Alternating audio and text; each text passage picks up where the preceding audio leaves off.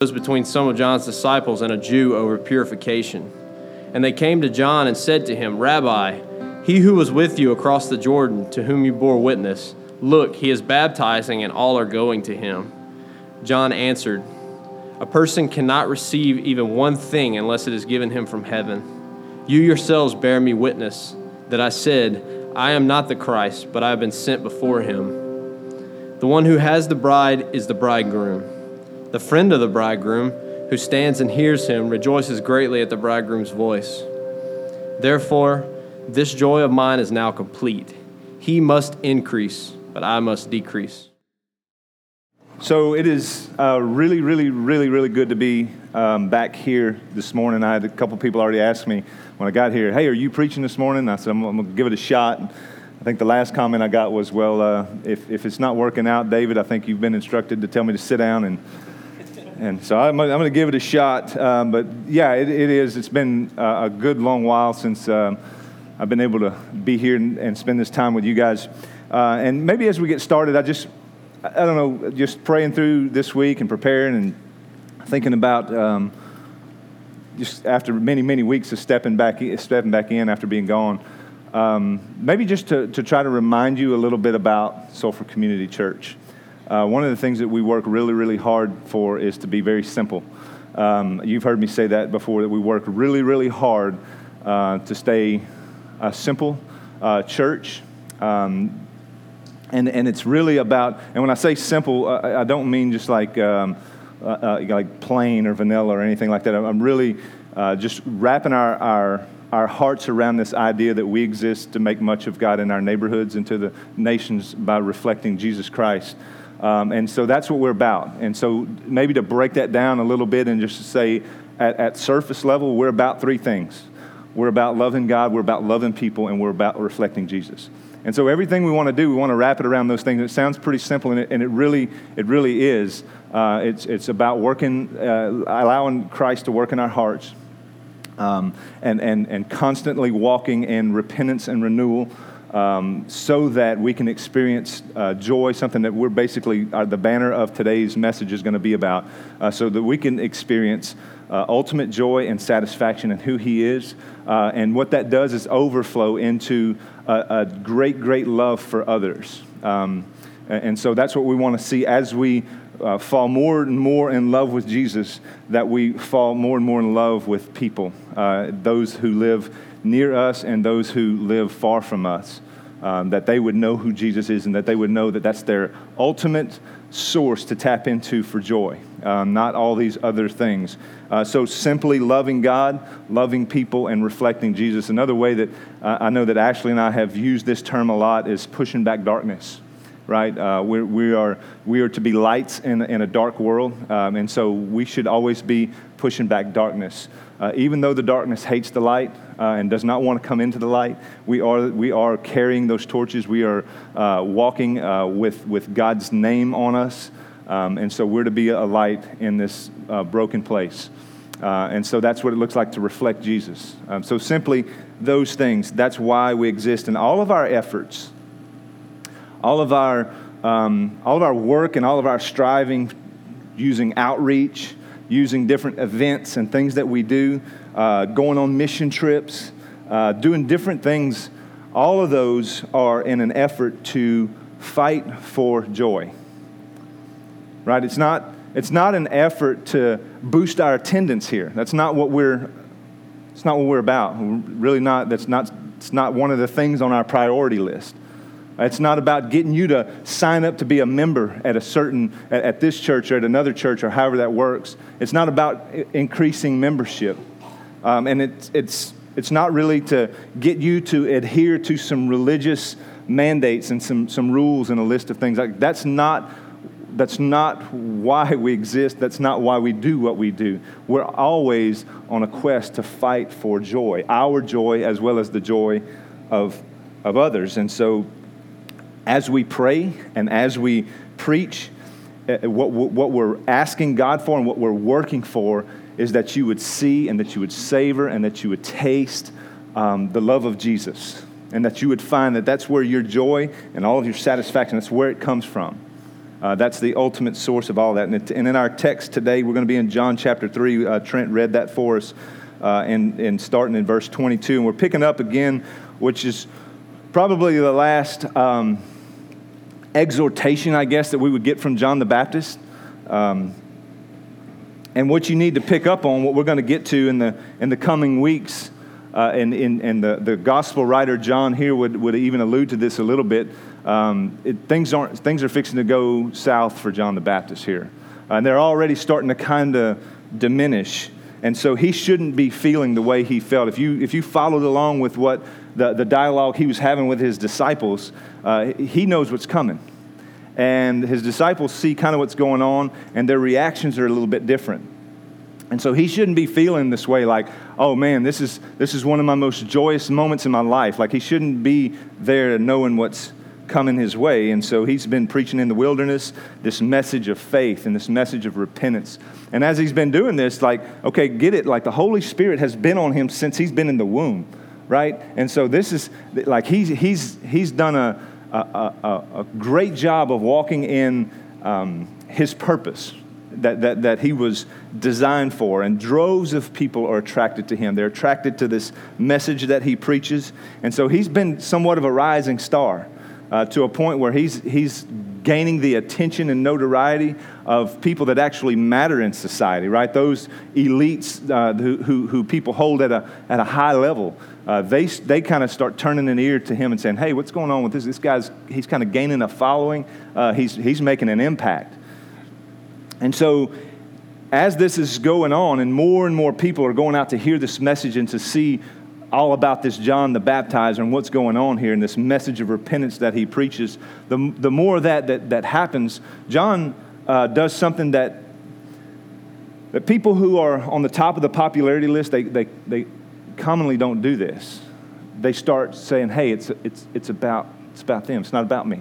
It's about that guy. It's about Jesus. It's not about me. So when we get to the top of the popularity list, uh, or when we start being liked by many, many people, a lot of times for us, it kind of fuels that, um, that self worth and that uh, self importance. Uh, and, and so we want to try to maintain that. And John the Baptist does exactly opposite. He says, No, no, no, it's not about me. It's not my game. It's not my show. It's, it's about Jesus. It's about Him. He's the one. He's the one. Behold Him. He's the one. And so he's been doing this as he. Um, as he realizes that he is fixing to experience uh, more abandonment, isolation, imprisonment, like he knows these things are coming, and he still, um, he still has this attitude. Look with me verse 22. After this, Jesus and his disciples went into the Judean countryside, and he remained there with them and was baptizing. John also was baptizing at Aenon near Salim, but because water was plentiful there and people were coming and being baptized. For John had not yet been put in prison. So the gospel writer now is giving us a, just a little hint of what's to come in this story. Now, a discussion ro- arose between some of, the, some of John's disciples and a Jew over purification. And they came to John and said to him, Rabbi, he who was with you across the Jordan, to whom you bore witness, look, he is baptizing, and all are going to him. So we see in this, in this first part here in this text that uh, John's disciples are being real petty. Uh, they're, they're displaying some jealousy about, about John's ministry and about Jesus' ministry. And, and isn't it odd that we still experience a little bit of that today in the church? We, like we, we go through this in the church today where um, one ministry or one church is attracting more people than, than another. And, and we somehow kind of um, we'll see that and, and maybe, maybe it's a confession of mine, maybe it's just me personally. Uh, there, there will be times if I don't pray against that, that I'll maybe long for that. Like I will think that that's like, that's what success looks like in ministry and, and, and to see a lot. Now, don't, don't get me wrong, um, it, it's a good thing uh, when you have many people uh, having a head on collision with the gospel every week. And so the more people, great, that, that's wonderful. But again, I want to remind you uh, that's not our end goal. Our end goal is not to just see a bunch of people, attract a bunch of people. That's not, that's not the point. The point is seeing lives transformed by the gospel, seeing people uh, being tapped into Jesus. And that's, that's what we want to see. And so we have to watch and pray for this kind of attitude um, to, to see that, that maybe, maybe another church or maybe another ministry or maybe another uh, church leader even is, is, is attracting more followers or more people. Um, and we, would, we might become jealous of that. I might become jealous of that. So it's always a, a, a being, having a watchful eye and a watchful heart and praying against that because here's the deal, man. Nothing, nothing hinders kingdom advancement more than Christians who are jealous of one another. Like that just stifles kingdom advancement. And, and I love what the Apostle Paul wrote. He was kind of singing the same song that John was singing here in Philippians chapter 1. He says, I want you to know, brothers, that what has happened to me has really served to advance the gospel, so that it has become known throughout the whole imperial guard and to all the rest that my imprisonment is for Christ. And most of the brothers, having become confident in the Lord by my imprisonment, are much more bold to speak the word without fear. Some indeed preach Christ from envy and rivalry, but others from goodwill. The latter do it out of love, knowing that I am put here for the defense of the gospel. The former proclaim Christ out of selfish ambition, not sincerely, but thinking to afflict me in my imprisonment. What then?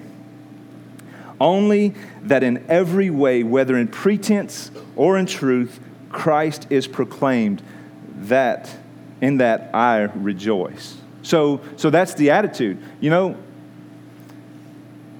what you see here in, in, in this ministry, in this church, uh, the way we do ministry uh, may look a little different than the church down the street. But you know what? I'm for any church that's proclaiming Christ. I'm, I'm for any church because it's a kingdom thing. We're a people uh, that, that, that uh, I always say it like this Jesus is coming back for one church. He's coming back for one church. And so we're all to be working together uh, toward kingdom advancement as long as Christ is proclaimed. Okay, so all these other things, all these ministry ideas and, and uh, uh, just different outreach ideas and mission mindedness, however that may look, those are all peripheral, right? We're, we're about putting Christ in the center, and, and that's a place where we can work from. That's a place that I can partner with people on. And so that's where Paul was here, and that's what John said. John the Baptist is saying this. He's like, hey, man, he is the center. He is the center of the story. He is the one. And that's, we're just, we're just here to point to him. And so we've accomplished that. And so that's why my joy is complete. So let's be ready. Think about other brothers and sisters that you know who are gathering in other places this morning, who, who serve and lead faithfully in other uh, church families. Let's be ready to celebrate grace wherever it may fall.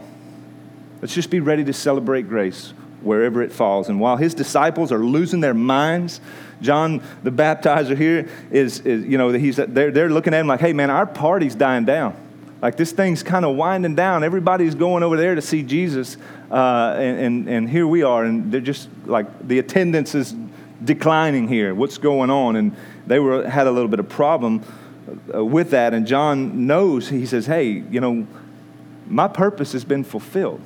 This is what I was made for. Like, this is why I was born. He knew his purpose, and he stuck to his purpose to the very end. And he said, so, so his joy obviously is complete. And so this is where we're this is where we're headed today. And so if you are a note taker, uh, you can write this part down. If if you don't if you have a device or whatever, or you don't have anything, just grab a pen and reach over to your neighbor's Bible or their notepad and just write this down on theirs because this is very important for us to know today that fighting for your joy, that's something that we, we exist to do is to fight for joy, ours as well as others. And so fighting for your, your joy isn't connected to your circumstance. It isn't connected to what's going on around you right now or what you're going through right now. That's not where your source of joy comes from. And I know we struggle with this. I struggle with this that I sit, okay, here's my current deal, here's my current situation. And so I'm down here today. And then on, on, on days where my circumstances are looking pretty bright, well, I might be up here today. And, and it, that's, that's the point of today's message. That's the point, that's a picture of what we get with John the Baptist here. Um, you know, as most of you know, I'm just coming off of this extremely long project uh, at work, and I've, especially for the last couple of months, I've just com- been completely absent from the world, from society. Uh, I told our, our, our, managers at work and everything that you know they need to probably uh, put us through like some kind of transition plan, put us in a halfway house for a little while before we just get back into society, uh, because it's been that way. But I'd spent nearly three years uh, with others uh, developing plans for this project, right? And so we're, uh, I'm talking about down to the, to the nth degree of detail uh, of how we were going to execute this project and how we were going to see it through to completion. And like most things, when, it, when the rubber met the road, everybody lost their minds. Like everybody lost their minds and they forgot that we spent like three years planning. And so we had plans. And so there, there was like, ah, plans, go. And, and so for me, for some people, they work well in that situation. And for me, uh, if you know me well enough, if we have a plan, we're sticking to it. Like, unless it's going to lead us to uh, death or something, well, this is the plan and this is what we're going to stick to. It might take a little longer, whatever, but everybody knows what's going on. So we're all going to go this way. And so for someone like me, it took some adjustment, right? There were some hurdles that we had to cross. And so you could see where um, some days, man, I, I wanted to be, some days I was frustrated. I make, I, I, you know, I'll have confession time in my small group, uh, but some days were not so good, right? Um, and, and, then other days when things were seemed to be very disorganized and chaotic and crazy, and like the sky was falling around us. Man, I could find myself just kind of whistling and singing, and just and, and people were like, "Heck, man, what's how are you able to do that? This you know this place is crazy right now. It's chaos." Um, and those are the days that I felt closer to Jesus than the other days right? And so it's like the, the closer I was to Jesus on those days, walking with him on those days, um, I knew where my joy came from. It didn't come from those circumstances that I was right in the middle of, right? And so that's, uh, so maybe, maybe just to say, I, I'm glad you came today to hear me preach to myself because this, the rest of this is kind of about you know talking me through some of these things, and I hope they're helpful to you. But um, if you're a note taker, uh, one of the one thing even uh, bigger than the last note you took was that, and, and I'm going to remind you of this because I've already said this before, that all we have, everything that we have, all things are a gift from God. All things are a gift from God. Look at verse 27. John answered, A person cannot receive even one thing unless it is given him from heaven. Now, we might not see them as gifts at times, uh, sometimes it takes us to get on the back end of a story for us to know that it was a gift. Uh, right in the middle of the mess, it's probably not so much a gift. It doesn't feel like one, but all things that we have are a gift from God. John, John's disciples, uh, they came to him and was, you know, was telling him all about how successful he was. Hey, man, you, you, you, know, you kept saying you were the, the, the voice of one crying in the wilderness, prepare the way for the Lord. And like you did it, man. Like when he showed up, you, I mean, everything was in place. You was, you, I mean, you were faithful all the way to the end of this thing. And guess what, John? It's, it's backfired on us now. Like this plan that you wanted, it's backfired on us now because look, we're kind of left high and dry here. Look across the way over there. Jesus, he's got all those people. He's, you know, all his disciples are baptizing all these people, and, and no one's coming here anymore. This is this party is kind of dying out here. And so we have this tendency. Um, remember, all things are a gift from God. Everything that we have is a gift from God, and we have this tendency. Um, that when we get those gifts, we white knuckle them, that we grip them with all of our might. Right? We do that. You think about those gifts that you've been given from God and you hold on to those. And when God would try to take those gifts from us, uh, we, we become angry, right? We become angry as if we earned the gift, as if we did something to, to, to receive. Like, I worked for this. God, I earned this. This is mine. You can't have it. Why are you trying to take this from me? Like, that's, that's our attitudes at times. And, and, and I'll tell you just uh, on a personal note, like God has called us, my family, to, to some things that at times we weren't faithful and we didn't trust God with our children. Like I said, God, all of my life and all of my heart, everything I have is yours. Um, but uh, is my kids. I, I want to make sure that they're you know taken care of and that they're. Uh, this isn't their choice. This is our choice. We don't want them to um, have to feel some of the backfire from our choices. We want them to experience and make their own decisions and things like that. And so uh, it took some, some wrestling and some battles with God before He finally just kind of sat Ashley and I down and said, Look, there's no possible way that you love your kids more than I do. And so it was for us to have faith to believe that, right? To believe that God does love my children way more than I could possibly ever dream of loving my children. And so if He's always out for His glory and for our, our, good. Like we believe that about ourselves, but could we believe that for our children? So, so, see, our children are a gift from God, right? And we wanted to say, God, you can touch every part of our life, but don't touch, don't touch their life uh, in a way that's going to shake them to the core unless they say yes and they respond to you in their own hearts. And so we had to, we had to deal with that. And so everything is a gift from God. Every breath you take, right? Every dollar that you have, every family member, every friend is a gift from God. And it's not meant for you to try to keep and to hold on to as if it's something that you earned, it's your property, because it's not. None of it belongs to you. These are all given to you, not on your own merit, but as, a, as grace, as, as uh, methods of God showing His grace to us, giving us these gifts. And they belong to Him, and, and He will give them, give them to us for a season, sometimes for a very long season, sometimes for a very short season. But nonetheless, they're His, and they're on loan to us. And so when we clench our hands around those gifts, we're saying, God, you can't have this back. This is mine. I own it right? And I hope you see, um, I hope you see the, the arrogance in that. And so, what I love about what God's doing in this church, um, there's, there's, the list can go on and on, um, but I just love what He's doing here. I really do.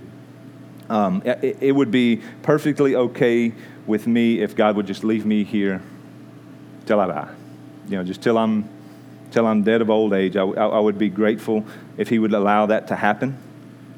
Um, and for whatever reason, God has continued to pour out His grace on this church family, uh, constantly doing that. And here's the deal it's not because we have some great marketing strategy.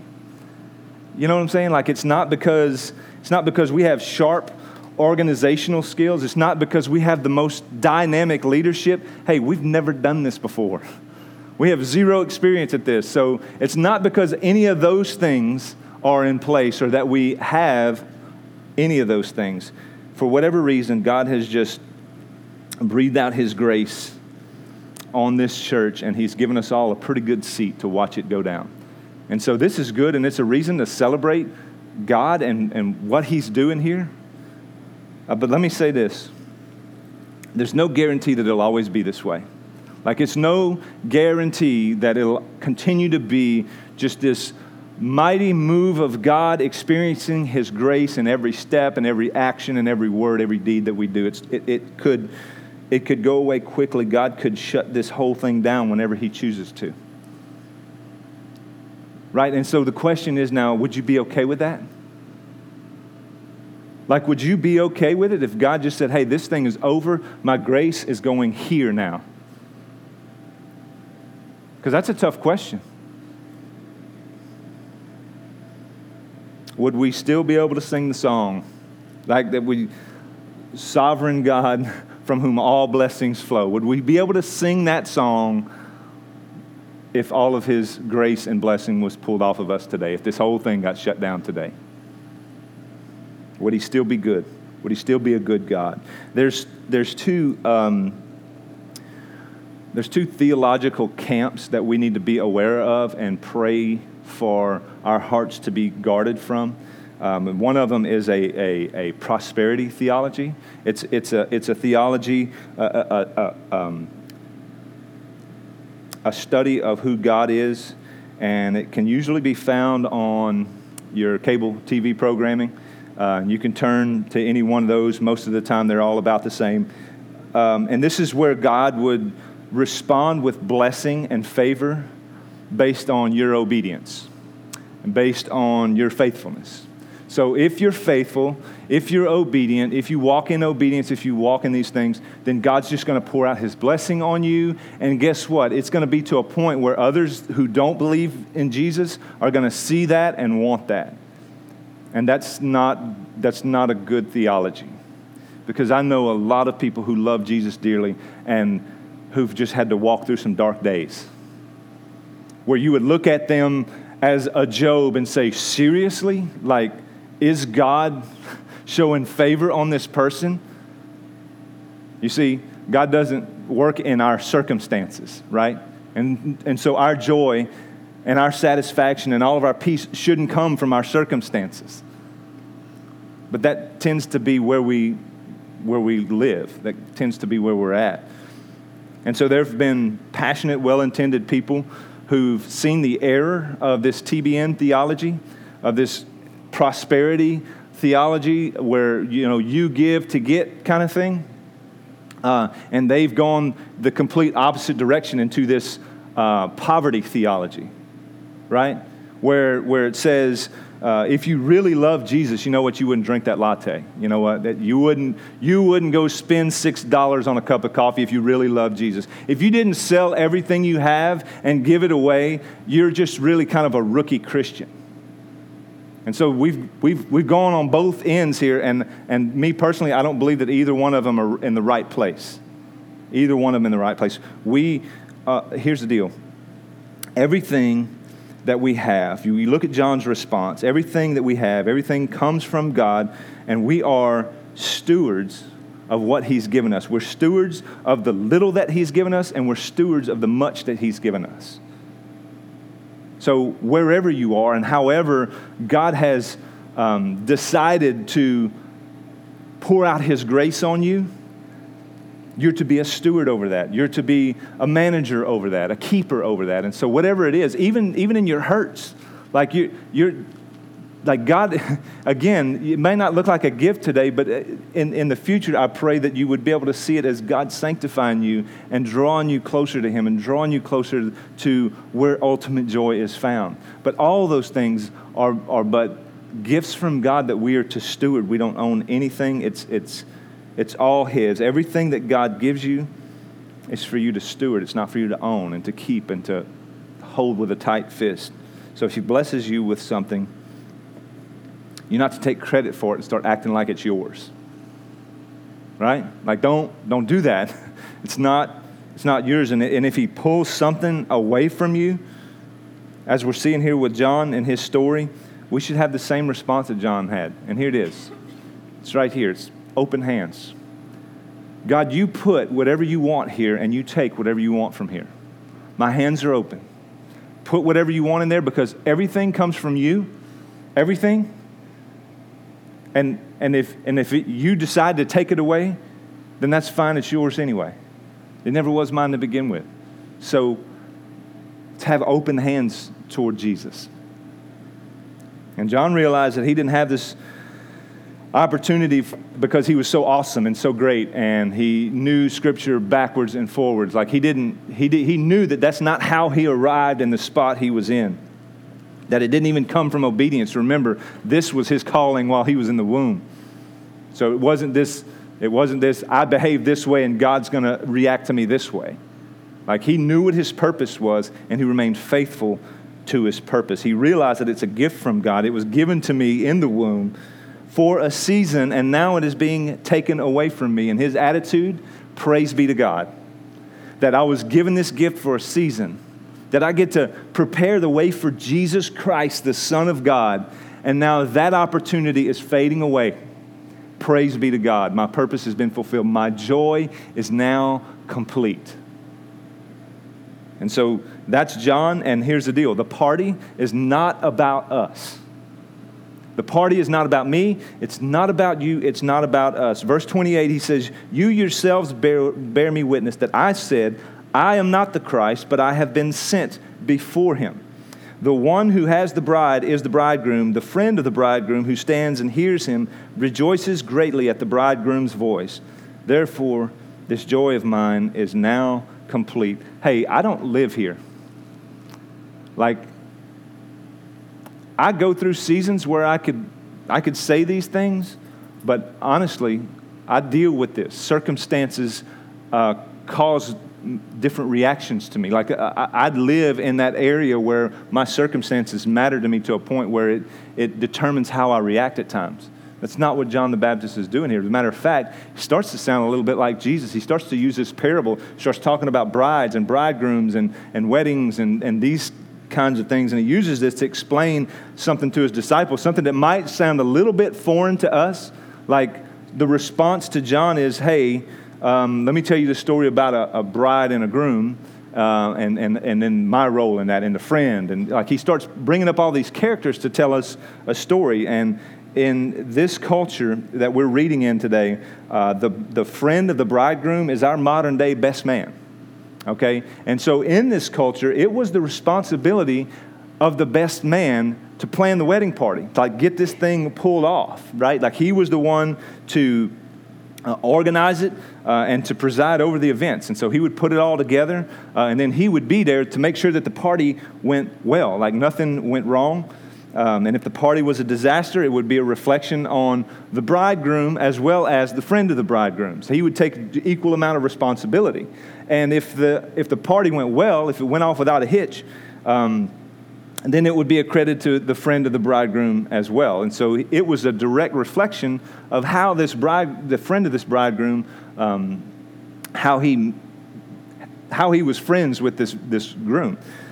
And so the point of the friend of the bridegroom, the best man, the point in this culture was for him to point to the bridegroom and his bride so that the whole party would celebrate what just happened. And so all of his planning, all of his efforts, all of his work um, was about that, was about seeing that on that day, during that party, that the bride and the bridegroom would be celebrated right? And so now you can see where it's going. It wasn't his job to make it about himself, right? How sorry would that be? Like, yeah, hey guys, I'm the one who planned all of this. Like, it's, you know, I did this. You know, he's, he's lucky to have me as a friend, right? Like, that's.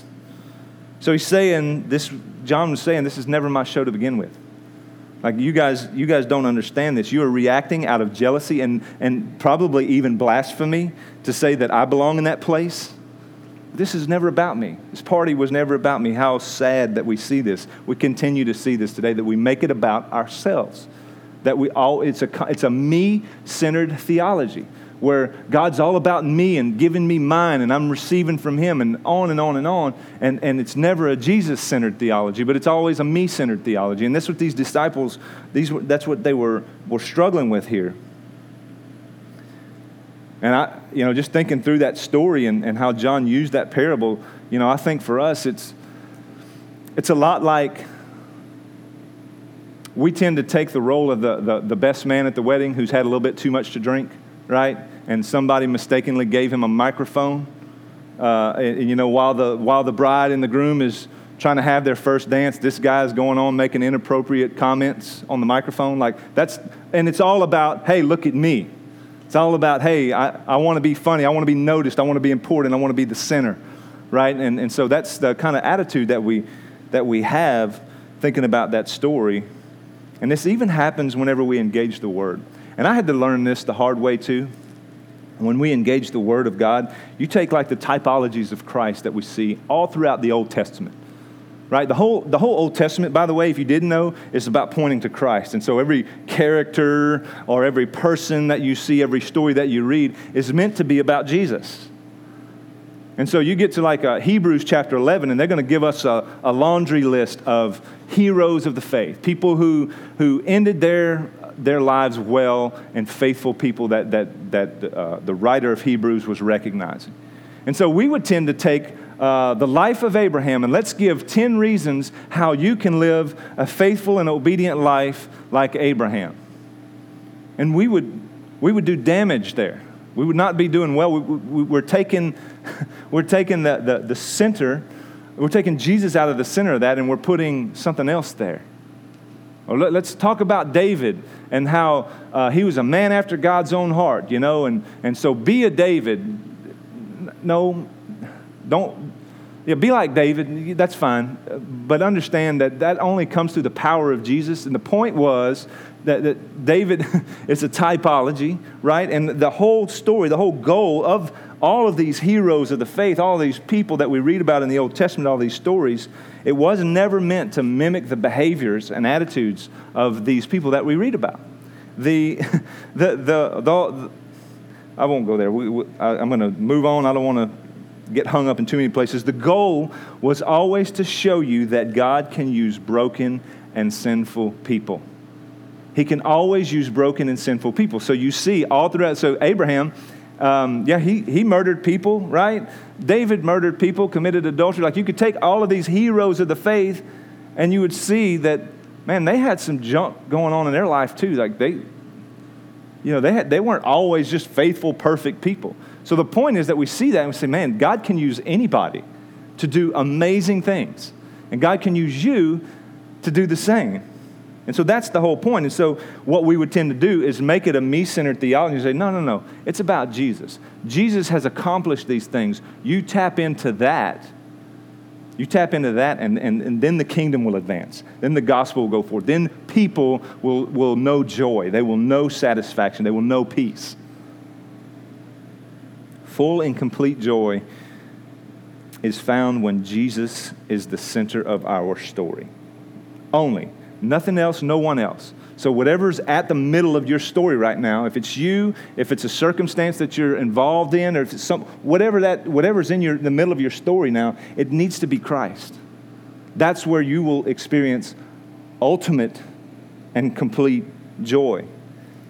He is the image of the invisible God, the firstborn of all creation, for by him all things were created in heaven and on earth, visible and invisible, whether thrones or dominions or rulers or authorities, all things were created through him and for him.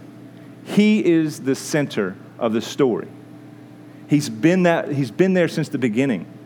He's at the center of the story, and he should be at the center of our story. He created all things, and all things were created for him.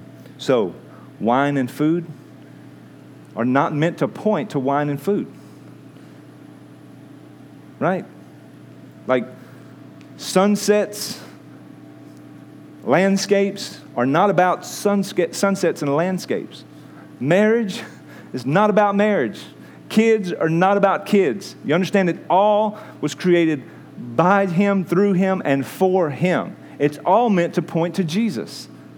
So the next time you see a, a beautiful, picturesque scene uh, where the sun is setting, uh, it's not meant for you to say, oh, that's so beautiful. It's meant for you to worship God. The next time you, you put something delicious in your mouth and you, and, and you enjoy it, it's meant for you to praise God. It's not meant for you to say, oh, I want more. It's just so good. It's, that's not the point. Everything that has been named exists for Jesus, and it's meant to point to Him. And so we are put into this story and then we begin thinking it's about us right? That's this, this is my story. This is this is about me. Uh, it's about something that i'm going through. It's about something that i'm experiencing. It becomes about me. So thank you for the story god of john the baptist that amidst all of his current circumstances he's laser focused on jesus. Like yeah all of my followers are going away. My best disciples have gone it's just us here now. No one's following us anymore. Look, there he is. That's the reason. That's the, that's the reason. That was the purpose. That was the whole point of this whole thing. So, amidst his circumstances, he's keeping his eyes and his focus on Jesus. He's keeping Jesus at the center of it all. And that's how he can say, This joy of mine is now complete. That's how he, that's how he can say that. And so, I've already said it once here that I love what God's doing. I love that He lets me be a part of this. But the minute that we take our eyes off of Jesus, I pray that He would shut this whole thing down. The minute that we start making it about us or something else, I pray that He would shut it down, that it would stop immediately. As bad as that might hurt me, you know, I, I really pray that, that's, that we would remain faithful to, to keeping Jesus at the center of everything, the center of our lives. Let's be a band of nobodies in the kingdom of God. Let's be no names in the kingdom of God. And let me close with this. Verse 30, he says, He must increase, but I must decrease. Translated, more Jesus, more joy. More Jesus, more joy. The more we see Jesus, the more our joy increases. The more we know Jesus, the more our joy increases. Decreasing doesn't mean that your life goal has to be, you have to reduce yourself to nothing, right? That's not what they're that's not exactly what he's saying. You don't, you don't ever get to become who you were fully made to be. Like you don't, you're never gonna, you're never gonna make it to that point of fulfilling your ultimate purpose if Jesus isn't the center of your life. And I know that, seems, that sounds like a broad statement and, and like a, a, a five ways to live better kind of statement, but it's so true that you will never accomplish your full purpose and your full potential until Jesus is the center of your life and that He's your complete treasure. And that's just, I'm being, listen, you don't become less of yourself the more you know Jesus. You become more of yourself, of who you are, of who you were purposed to be, the more of Jesus that you have. And so, what must decrease? What John's saying here, I must decrease, he must increase. My flesh must decrease. My pride must decrease. My plans, that's a tough one for us. My plans must, whatever I've got planned, those must become reduced to nothing in light of who Jesus is and whatever He's got planned, that's now my plans. My name must be reduced so that Jesus' name can be increased, so that he might increase. Joy is what we're always after. Every sinful act that we indulge ourselves in is a quest for joy. You understand that? That every sinful thing that I participate in is me trying to find enjoyment, to try to find satisfaction, to try to find fulfillment. And it doesn't come from anything else but Jesus. And so he has to be at the center of all of those. He has to be there. Or we'll continue to stumble and to fall and to give ourselves over to those things that do not ultimately satisfy, that do not ultimately fulfill, do, do not ultimately give me enjoyment, that leaves me empty. So, our quest for joy can lead us to sin or it can lead us to the Savior, right? It's putting Jesus at the center of all of our source of joy. And I believe that if there were more Jesus in our city, that there would be more joy. Right? But, it, but it, it's got to start with this right here because I believe the same thing that if there's more Jesus here, then there's going to be more joy here. And so that's where it's got to, it's got to start personally. So, this, this picture of John the Baptist um, is, is a cue for us to know where our joy is found, where our satisfaction, where our fulfillment is found.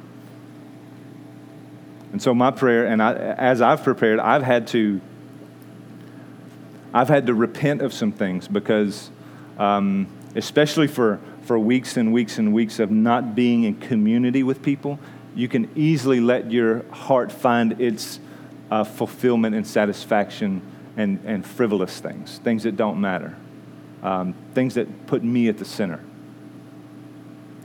And so I, have had to do that, and I would pray that. Um,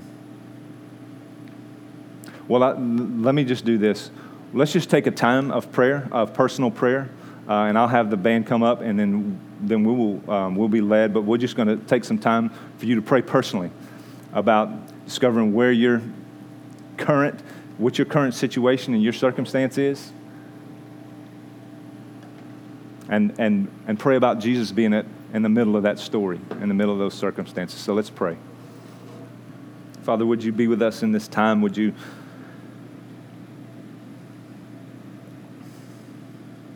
God, would you invade our hearts? Would you shine a light in dark spots in our heart?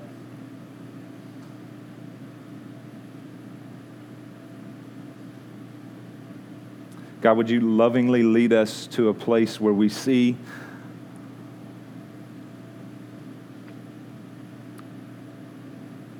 where our peace is currently being sought after, where our joy is, where we're chasing after satisfaction and enjoyment in all the wrong uh, places. Father, I would pray in this time that, Father, you would do that in my own heart. That you would search me and know my heart.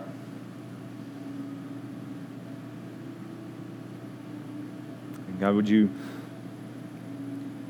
examine me? Would you examine us?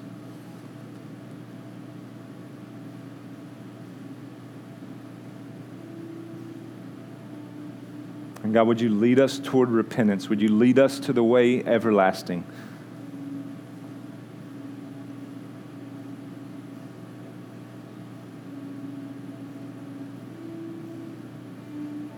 Father, for some, for some of us, um, God, we just need peace in our life. For others of us, God, there's someone that we have to, we have to build up the gumption to go and forgive for something that they've done to us.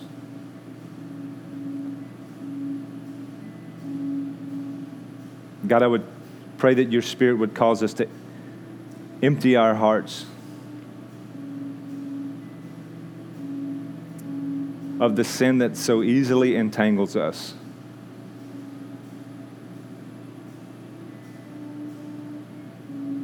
The sin of bitterness.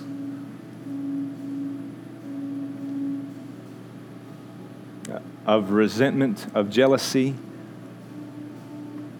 self centeredness.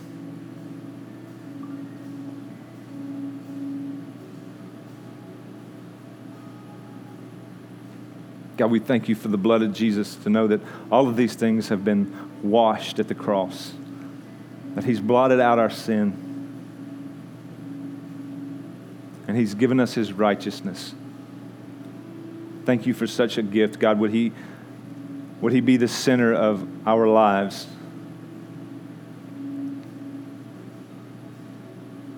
Would He be the center of our today and our tomorrow?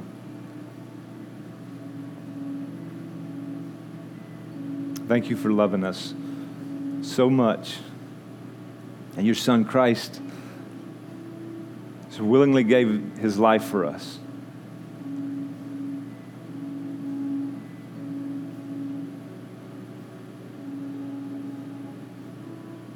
We ask all these things in his name. Amen.